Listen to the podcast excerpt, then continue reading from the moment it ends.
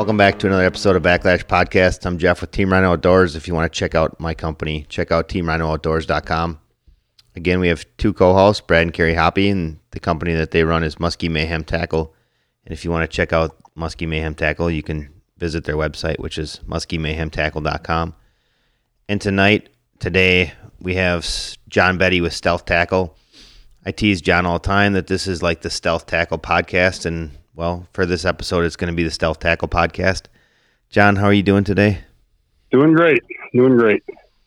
For people that don't know, you can check out John's website, which is John stealthtackle.net. Or you could also find his products at Team Rhino Outdoors. And I believe you can find some stuff at Muskie Mayhem Tackle also. Is that correct, Carrie? Yeah. Yep. So, post Expo hangover today. It today is Monday. We just got home from the Wisconsin Muskie Expo. John just got home from the Muskie Max in Pennsylvania. So, John, why don't you talk a little bit about the show this weekend? How was it? It was uh, very good as usual. Uh, Sean does a really good job of getting the people through the door. It's a two day show, which for us as vendors, it's kind of nice. Not having a, a long, drawn out three day event. He gets a really good crowd in the door right off the bat. On Saturday, he gets a lot of custom guys out there that really don't do a lot of shows. So you get a lot of people lining up right away to, to get in there and, and get a shot at getting some of the custom baits, which don't ask me what they are because I'm not one of the custom bait gurus out there. So uh, I really couldn't tell you that. But a real strong show for better part of Saturday. And then Sunday, it's a two day show, Saturday, Sunday, and uh, he does a really good job with it. It's a good time. And, and a lot of different people that we don't get a chance to expose our products to. Here in the Midwest, we do a lot of the shows, you guys see it. You know, we do Illinois, Wisconsin, and Minnesota. A lot of times you see a lot of the same faces where out there it's just a totally different crowd and, and a lot of people come a long way to come to the show, which is kind of cool to see as well it's kind of a neat deal to be able to have a show out east like that anyway john you know? Those guys kind of get forgotten about sometimes. I think a lot of times everybody thinks muskies are just here in the midwest but that east side of the the us has definitely got some muskie fishermen. Yeah it does. I think it's more spread out. Jeff and i have talked about that before too. I think it's I think there's a lot of people out there, but they're just so spread out it's really impressive seeing when you hear how far away people are coming to come to a muskie show just so that they could get their hands on some baits. Not that they can't, you know, access these baits through the internet throughout the year, but you know, everybody wants to, to, to get out there, see it, put their hands on it. It's really kind of a cool thing. That's for sure. It's a long drive, but it, it's been worth it. I think uh, Carrie and I are probably recognizing that as well, and we're probably going to try to work some kind of deal out with you, John. I know you've always represented our product at that show. We truly appreciate that. You know, it's getting to that point where maybe we need to jump on a plane or whatever and meet you out there. Yep, for sure, definitely. I think a lot of people out there would would enjoy seeing you guys out there. You know, we had a a few comments of people that know your product that were wondering if you guys were there. And then also the flip side is there's some people that aren't as well, they're familiar with your brand name, but then I've had a couple people comment that, oh, these are just like cowgirls. And that, you know, we explained to them basically, well, they are cowgirls. They sent them to us to bring out there so you guys could have an opportunity to see them. Uh, yeah, I think it definitely would, would help a lot. And people really appreciate it out there that, you know, we get a lot of comments from people that, you know, come up and find out where we're from and thank us for coming all the way out there so that they could see our products. So it's pretty cool. That's awesome. Well, on the flip side, Jeff also was at a show this weekend. Why don't you talk yeah. about that, Jeff? Yeah, I was lucky enough to be at the Wisconsin Muskie Expo all weekend. And first off, we just want to thank everybody that came out and talked to us. Heard a lot of good comments again about the podcast, so I know guys are listening, which is really cool. I even had you know a couple ladies tell me that they were listening, which I thought was really awesome too. They must just listen for Carrie because I know Brad and I aren't that great, anyways. We actually sold some Backlash podcast hoodies and and uh, t-shirts there at the show, which was good. We appreciate, you know, that's really the only way that we make any money off the podcast directly. Indirectly, there's obviously, you know, we hope that people like us and maybe want to shop with us, but we don't make any money off the podcast. So I make a couple dollars on a hoodie. That's nice. There's no way to get them on? Do you still have them online? I believe. So if somebody if somebody wanted them, because I don't have them on my website right now because I'm- you've been taking my inventory to show. I So gonna say I don't honestly know if I even have any online right now because we did the same thing. We took them to shows. I know they'll be going up here shortly because I think you guys have some inventory. I believe, right? yep, we have we have a little bit here, um, but I don't have it online because it's all packed up for show. So I was just wondering if somebody if somebody wants one right now, there's no way to get one. I'm thinking shortly they're going to be able to get them back online because at the Minnesota show we have, I would say less booth space, but we have less booth space than what we've had in like that the last show. Because for the Wisconsin show we had 50 feet. That's our biggest booth that we've ever had.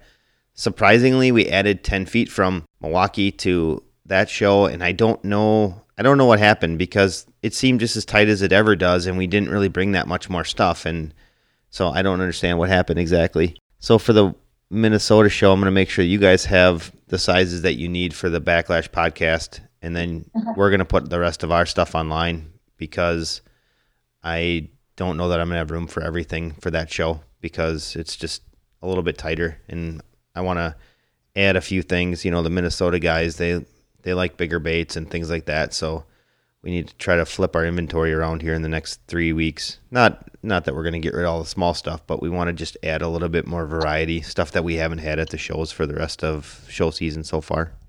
Well, so then backtracking to the show, like I thought that we had a really good crowd on Friday, which never surprises me. That's always one of those shows that's really strange because I think the crowd to line up at the door is always the biggest out of every show that we go to, even Chicago and Milwaukee.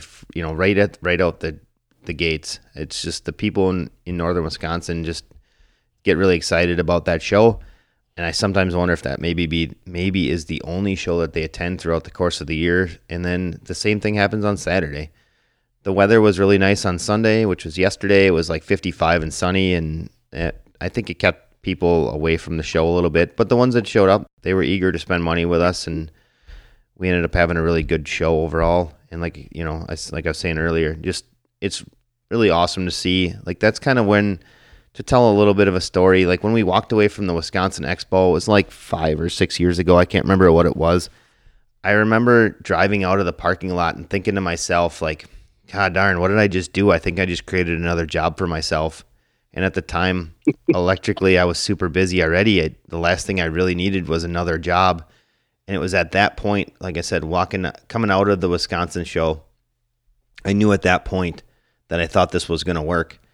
And so that's kind of always like that show has been kind of special to us that way. And so, you know, our presence at that show continues to grow and the people come out and support us. I saw tons of TRO shirts and hats and hoodies and all that this weekend, and we sold a pile more. So I would anticipate we're going to see a bunch more. And for that, we just want to thank everybody. And like I said, I just, it's surprising how many people listen to the podcast and thank us for putting it out. And I also heard that they want more episodes, Brad. So we're to have to get back to work and put more episodes out somehow. I hear you, Jeff. But you know, during this time of the year, it, you're you're at a show. Fortunately, we were at home this weekend, but um, it's important to go to those shows, and and that time kind of gets jammed up a little bit there, Jeff. So once we get through some of this, I think we can probably do a couple a week, you know, at different times anyway. Yeah, I would say then like April into early part of May, hopefully we can do a little bit more with them because, you know, last week, the reason these episodes right off to the expos are a little tougher for us is because the week before the expo, I really don't have much time. I spent all of the week up until Thursday morning when we left getting ready to go to that show. I mean, a lot of times with the with short turnarounds between from show to show, a lot of our product that we're going to take to the show doesn't show up until sometimes you know two three days before the show sometimes even the day of the show.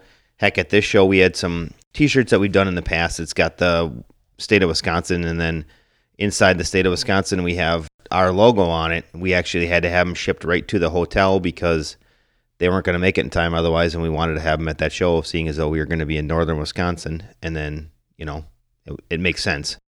That's why these week after show episodes can be i guess if i was going to call them weaker that's probably a, the way to describe them Yeah, well, I mean, weaker, but maybe maybe not. We got John on with us this time, so we're going to bring out a couple different things today on some leader functions and uh, choices. I'm sorry. Did you say John's going to save this show this week? I did You're in say trouble. You guys are in trouble then. Ah, come on, John. I'd be like asking you or me to save the show every week, Brad. That's not going to happen. No, that's what we got Carrie for. exactly. If we need the if we need a showstopper or a saver, that's what we bring Carrie in. Wow. Carrie, you know I hadn't talked to you in like a week and a half. I really missed you. I mean, I really did. I find that hard to believe. It's true. I did.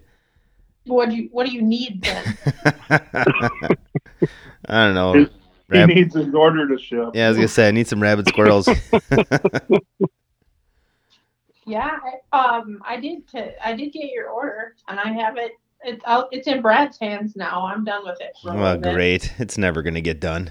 I, I will say, I will say one thing about being out in Pennsylvania, uh, and there were a lot of people very happy to see the uh, the rabbit squirrels, and and also made comments on how much they liked the rabbit girls. So there were a lot of people that were glad to see that those are making a resurgence again. So I can imagine you guys are doing pretty good with those right now.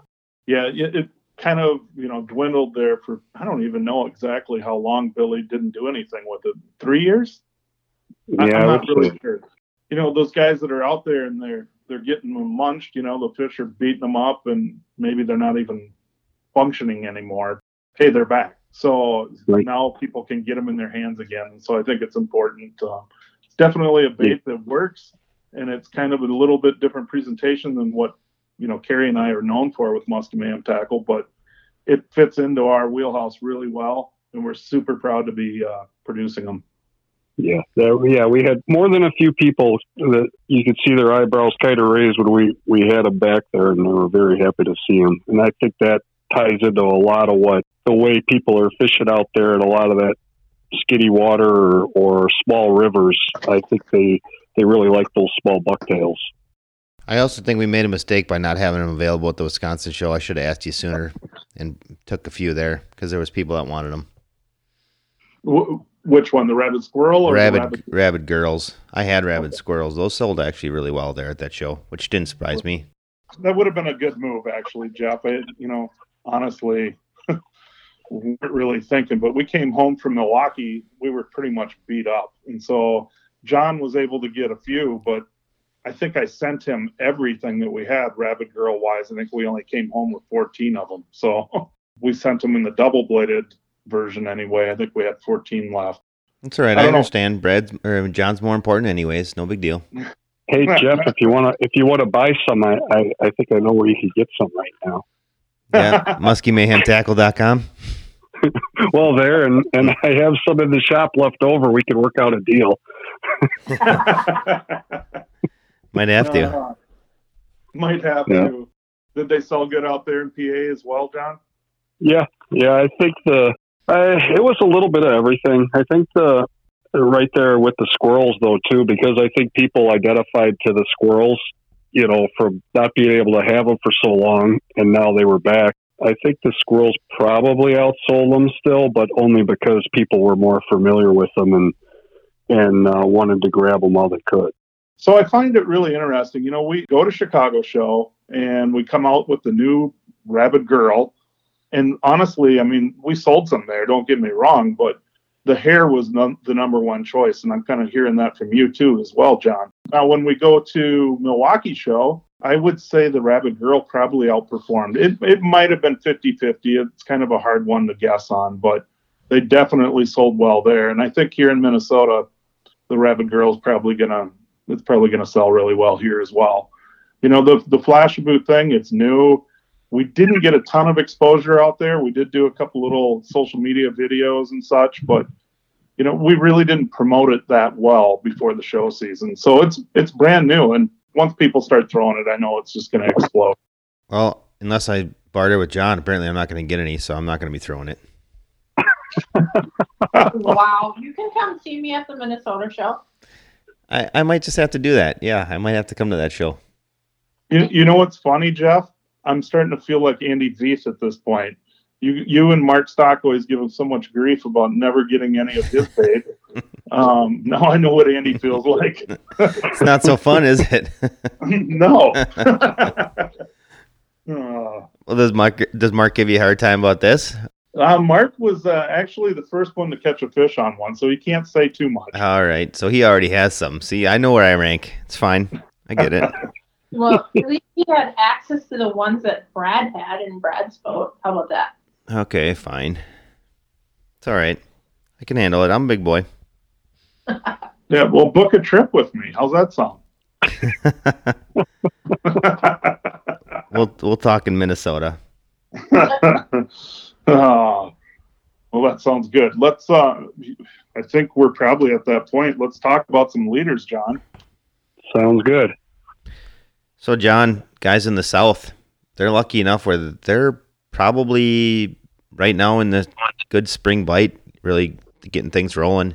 So, I think we wanted to talk a little bit about, you know, kind of like leader applications for the baits they're using there some of the guys in Wisconsin and Minnesota, Illinois, they'll be able to apply this stuff. Illinois guys, South Southern Illinois, they're probably fishing already too, but and the northern guys probably aren't going to be too far along with the weather that we've been having.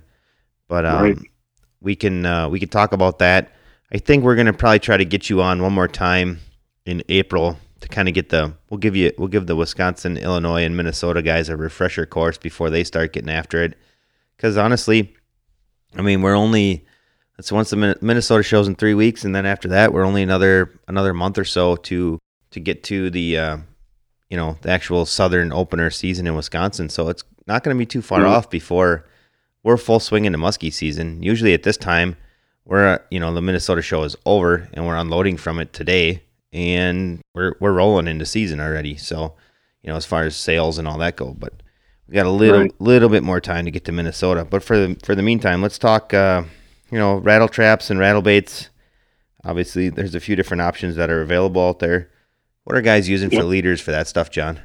Really, with the uh, with the rattle baits, uh, a lot of guys are one of our most popular leaders is the uh, sprig leader, which is basically a short wire leader, nothing really fancy. But with those rattle baits, it's really important to get the full action out of those lures.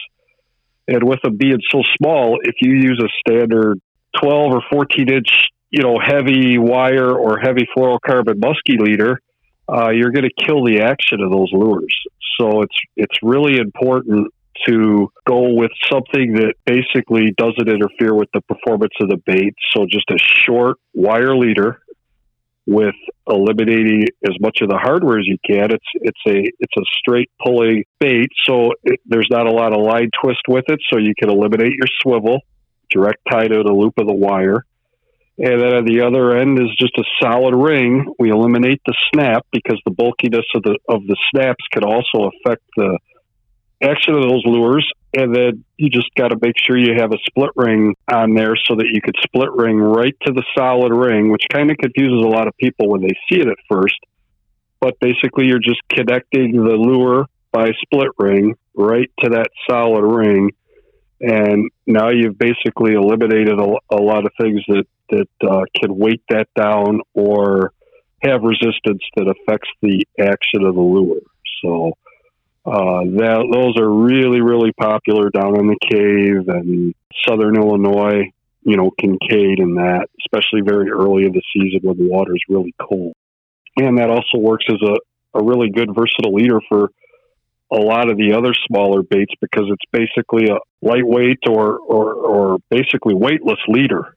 So a lot of these small finicky lures that fall into that category, it's a good leader to use for not just the rattle baits, but a lot of that little small stuff uh, where where those big bulky leaders could could change the action of them.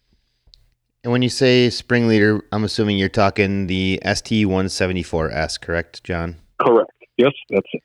That yep. way, if guys want to either check out your website or my website, website. or wherever they prefer yep. to order tackle from, that's the that's the leader they're looking for. Is the S- that's the S- one they're looking for. ST one seventy four S. Correct. Yep. John, what size uh, split ring are they using on some of those small rattle baits? That's a number five. Number five. Okay. Yep. I, I was just curious. I know if you use like a six or a seven, you're probably going to start taking away from some of the action as well, just based on weight and size. Right. Yeah, because then you're going back to the the size of almost the diameter of a of the bottom of a snap. So you know we we run the number five, and the ones we sell are the the heavy duty stainless steel. So they're they're still a, a, as strong of a of a split ring as you're going to find out there. Some guys like the triple split rings. You know, um, I don't I don't use those very much. I stick with the heavy duty stainless steel ones. Makes sense. Well, John, the reason we're going through some of this stuff for people that don't know is like back when I first started muskie fishing is I used to use mostly one leader for everything and you know as you've you've probably written articles about it in Musky Hunter and I'm sure you've talked I know from hearing about you talk about your seminars a little bit. I've never sat in on one yet. You know, people don't understand the importance of matching the right leader with the with the correct lure. Right. Yeah. And you know, one of the things too to to keep in mind is that we talk about a lot of different leader applications, especially for the smaller baits. And by no means do we expect you to sit out of the boat every time you're going to change your lure and put out another leader to match up with it. What you kind of want to do is game plan your day or your trip and if you're going to be using these smaller baits, then you know have your rig pretty much ready to go. You obviously don't want to be stopping fishing to oh I'm going to use this bait now, so I want to tie on a new leader. Leader, you're wasting your time, and odds are uh, your partner's probably going to be the one yelling to get the net while you're sitting down changing out your leader. So you you want to game plan ahead of time when you kind of going to know what you're going to be doing in different situations that's key also. Um, the sprig leader is also great to use with your the little baby phantoms. It really helps those baits as well as the uh, baby squircos, uh, any of the little baits like that, even uh, the little Suicks. It's a, it's a pretty versatile leader for small baits. I guess that would be the other advantage to having multiple different combo- combos in your boat too kind of have them set up on what you're going to use for the day because not every you know same thing with rods is i know a lot of people are looking for one rod that throws everything but when you throw these little baits you don't want to necessarily run a you know a nine foot heavy rod a lot of times most guys would recommend that you run like a seven six to eight foot medium heavy lighter tip that kind of stuff on a lot of these right. smaller and, baits also and also your line you're going to be running that smaller rod with the smaller bait smaller leader you know, if you're using your standard 80 or 100 pound braid and trying to cast these things, uh, you're probably going to be working a lot harder to get them out there. So, uh, guys down south, we, we, based on what we sell, the 65 pound braid is real popular. And we even get some guys flirting with the 50 pound. I always warn people to be careful with it if you're going to go that light, but there's a lot of people using it and say they're having success with it too. So, uh, you want to lighten up that line as well. So then, John, on to the next one would probably be like smaller bucktails. What type what type of leader do you suggest for that? I know a lot of guys aren't necessarily running bucktails in the spring, but some guys might be doing it, especially depending upon water temperature. So assuming that they mm-hmm. are, what what's the best option for that? You know, there's two different directions you can kind of go with that. There's the the light wire basically, which is like a, a sprig leader, but it, it's a version of more of our twitch bait leader, which we'll talk about in a minute. It's uh, lighter wire with a small stay lock snap, and then it has the ball bearing swivel on it to help with the uh, line twist for the for the spinner baits for, the, for any of the uh, or inline spinners or spinner bait. Uh, you got the swivel on there to help prevent the line twist you know, those are nice because if you're casting again, you're casting those small baits. If you're trying to do that with a big 130 pound leader, it's going to kind of catch up in the wind, and, and you're going to be again, you're going to be working harder to chuck those baits out there. And I've had guys tell me that they think that the lighter, shorter, smaller wire leaders, they think they get better vibration out of those out of the smaller bucktails with that. That's one option for the smaller blades, and then the other option is kind of kind of go in the total opposite direction, and that's to use a weighted leader. And the biggest reason for the weighted leader comes into play with being able to cast them further because they're so small and so light, as well if if you're in a situation where the fish are reacting to uh, speed, you could burn those small blades in with a weighted leader without the blades blowing out of the water. So, John, to kind of help out your YouTube channel a little bit, you recently did a video on that you on that weighted leader. You want to talk a little bit about your channel and where guys can find that video? Sure, it's at our Stealth Tackle YouTube channel. There's a video that I did at the last show with Jeff Hanson, Madison Muskie guy, who pretty much was pushing me to make those years ago. And we had so much stuff going on. It was one of those things I kept putting it on the back burner. And he's like, when are you going to make those weighted leaders? Well, you know how Jeff can be. I know. So, and uh, so finally, I was like, "All right, we'll make the weighted leaders." He goes, "I'm telling you," he goes, "They're going to put a lot more fish in the boat for people." And we started making them, and, and yeah, I mean, people love them, and they come up and tell me all the time how they've made such a great difference. Just being able to get down the, a little bit further in the water column, how much it makes a difference. And then, last but not least, I would say before we t- start talking a little bit about trolling options, how about um, small twitch baits? If you're twitching a small slammer SS Shad, 22 short SS, 22 short in general. Those are just a few to name that, you know, off the top of my head. Crane baits would all be fit in that category. Mm-hmm. Big games. What type yeah, of leaders are most guys using for twitching?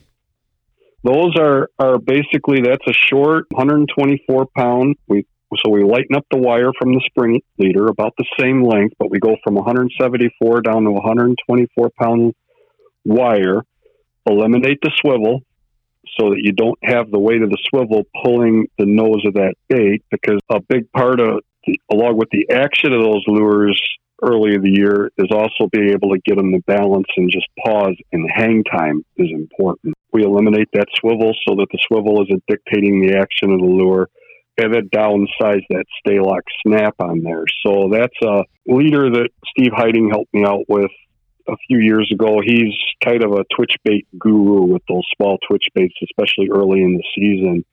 And uh, he's real particular about getting them to balance out right. And when he came to me and said, Hey, I need a leader for that, I was like, oh, I got the perfect leader for you. I sent him the spring leaders. And he's like, Yeah, no, that's not going to work. I'm like, What do you mean it's not going to work? It works with all small baits. Well, we started messing around with different lengths, sizes, and everything else, and pretty much determined that just that pretty much keeping everything about the same, but going down in size and wire made all the difference in the world with those baits. So it's a, it's a lighter leader that you probably have to change out more if you're catching a lot of fish on them, but it's gonna it's gonna give those small twitch baits a much better presentation.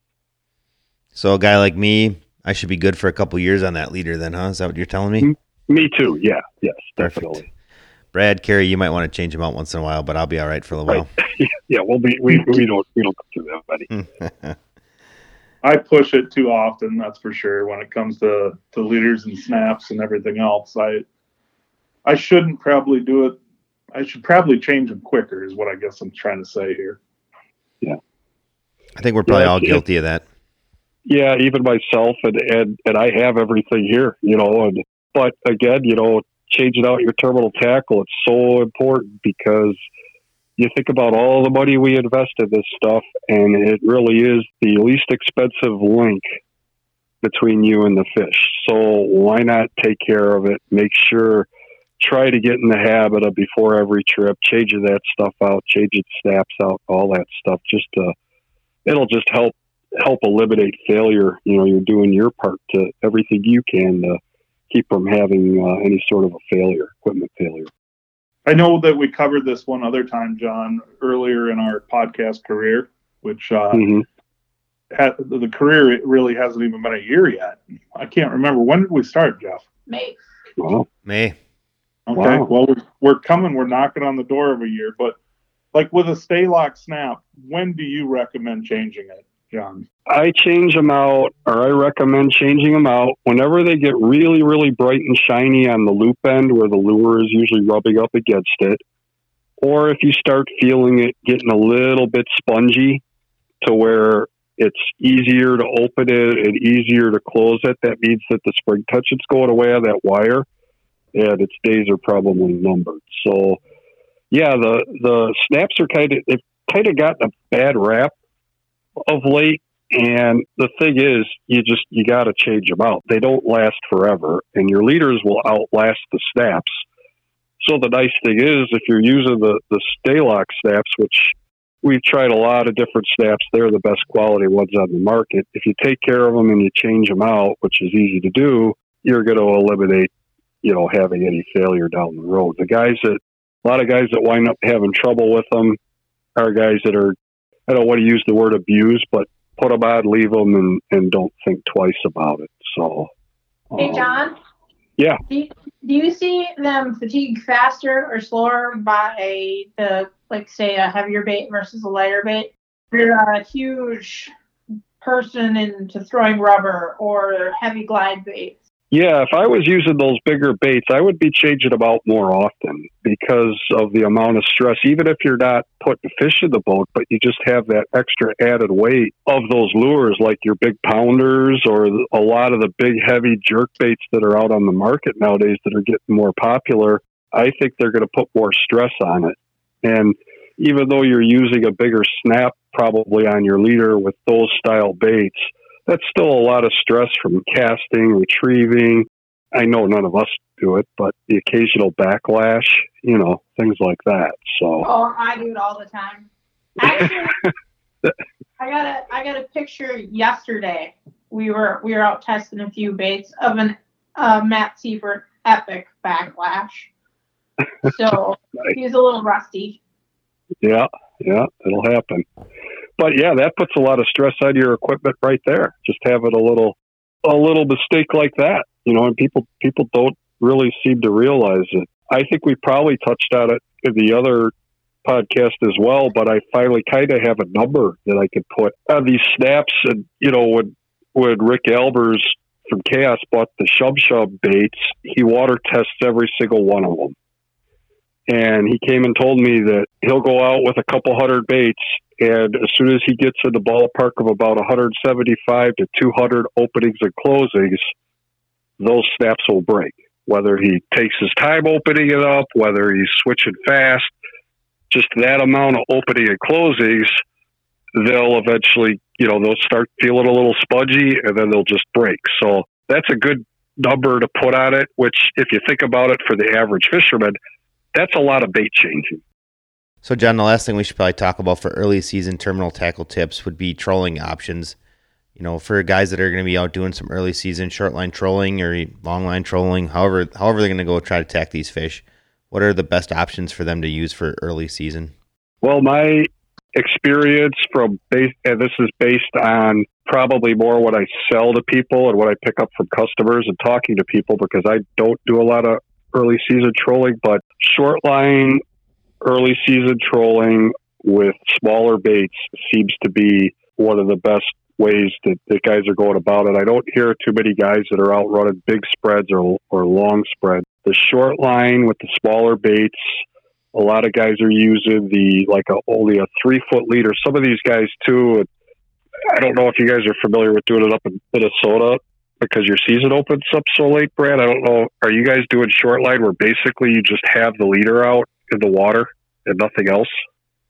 We've played with it, John, but honestly, we've never had a really good luck doing it. Okay, yeah. Um, these guys out east are telling me they're just basically three the, the three foot leader and the rod tip basically buried in the water. That's all they all the line they have out. So it's basically the lure, three foot a leader, and the swivel is right up to the rod tip.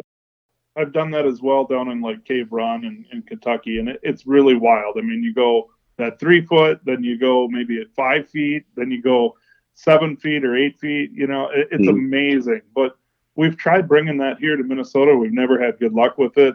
But uh, I didn't mean to interrupt there. Sorry. No, no, not at all. I, do you think that? Well, that's the reason I was asking you. Do you think that's a water temperature thing, where you guys, by the time you guys are starting, it's so much warmer probably than the guys doing it early in the year out east and down south. there's good possibilities with that, but you know, if you think about it, I know like the guys down in Cave Run, they're doing that all the way to the end of, of uh, May. So Okay. I don't know. You know, it's kind of a. I think it's one of those deals where if the fish fish are concentrated, like say on the edge of a weed line or something like that, it definitely seems to be a factor. I myself, I think once them weeds start really getting tall, you start having troubles. I mean, you're cleaning rods just nonstop, which is part of the game. I don't know. I think our fish are buried a little bit deeper, if you will. Okay. Yeah. Well, one of the things I know, regardless of that, with what they're doing out there, is they like the short leaders just because everything is is so tight. I mean, a lot of them aren't even running boards; they're running, a, you know, a down rod and a back rod. I think Kevin Goldberg might have talked to you guys a little bit about that too when he was on early on last year. Yeah, that's how awesome. they how they do that. But anyway, uh, so they like the shorter leaders. They're they're mostly most guys aren't buying anything more than, than three foot, and you basically have two options. If if it's a bait that's kind of finicky, they like to go to the lighter fluorocarbon, like the eighty pound. If their bigger baits are a little bit heavy or, or, or not a problem with the bait running, they'll use a standard 130 pound leader. And then another option that guys like that's becoming more popular with that style of fishing is the uh, stranded wire leaders because again with the short line out and with the wire being thinner the the baits can get down a little bit deeper they cut cuts through the water better than fluorocarbon does Well, I think that gets us started for guys in the south, don't you think, guys? Yeah, for sure. I mean, John always does a great job explaining everything that it comes down to when it comes to a leader. And I think that's one of the differences with John and Stealth Tackle. I mean, think about it. Having somebody that has the knowledge and can explain themselves, it's super, super important. So I always appreciate having John on. Mm-hmm. Agreed. Yeah, that's nice. I get a lot of feedback too with the guys that are that we do have on pro staff where they're constantly, you know, you got to pick their brains. I mean, you guys know that you got to have good people giving you giving you the feedback, especially when you can't get out and do it all the time when you're stuck in a shop. So it helps having good people out on the water running your stuff that that can translate this stuff back and explain what they're doing and why they're doing it as well. So, and that just helps pass it along to the customers too. Hands down, John. All right. Well, hopefully we gave you a little bit of information if you're just getting started in the south, or if you're, you know, you can kind of refer back to this one too if you're going to be getting out in the north in a couple a couple of months or a month and a half or whatever it is. I know that southern Wisconsin gets out earliest out of like between, you know, all of Wisconsin and Minnesota. We get to get going rolling in the south faster. So, John, thanks for coming out. If you could, why don't you talk about what, how people can get in touch with you and learn more about your company and make sure you talk about that YouTube channel that you're starting up. Yeah, we just kind of started it up this uh, well over the past couple, uh, well, the past month really. Um, started up our Stealth Tackle YouTube channel, and basically we want to just get information out to people about different leader applications. That's why we're doing it, just to get good information out there, just to help people help people put fish in the boat. So you could uh, get a hold of us through that. You can get a hold of us through our website, stealthtackle.net. You can call our, our contact information is all right there on our website, or you can get a hold of us through Facebook, which I usually don't recommend because that's probably the last thing of the day that I check. It's uh, our Stealth Tackle Facebook page as well. Brad and Carrie, how about Muskie Mayhem Tackle? Well, you can uh, check out Muskie Mayhem Tackle through muskiemayhemtackle.com, or you can check us out on Instagram as well as Facebook. And you're listening again to the Backlash podcast. You can find us on iTunes, Spotify, Google Play, iHeartRadio, Podbean, and YouTube. Sometimes YouTube is up to date, other times it's about an episode behind. I don't know who's in charge of that, but I'm going to have to talk to that guy and find out what's going on. The other thing you can do is you can find stuff about Backlash Podcast on Facebook and Instagram.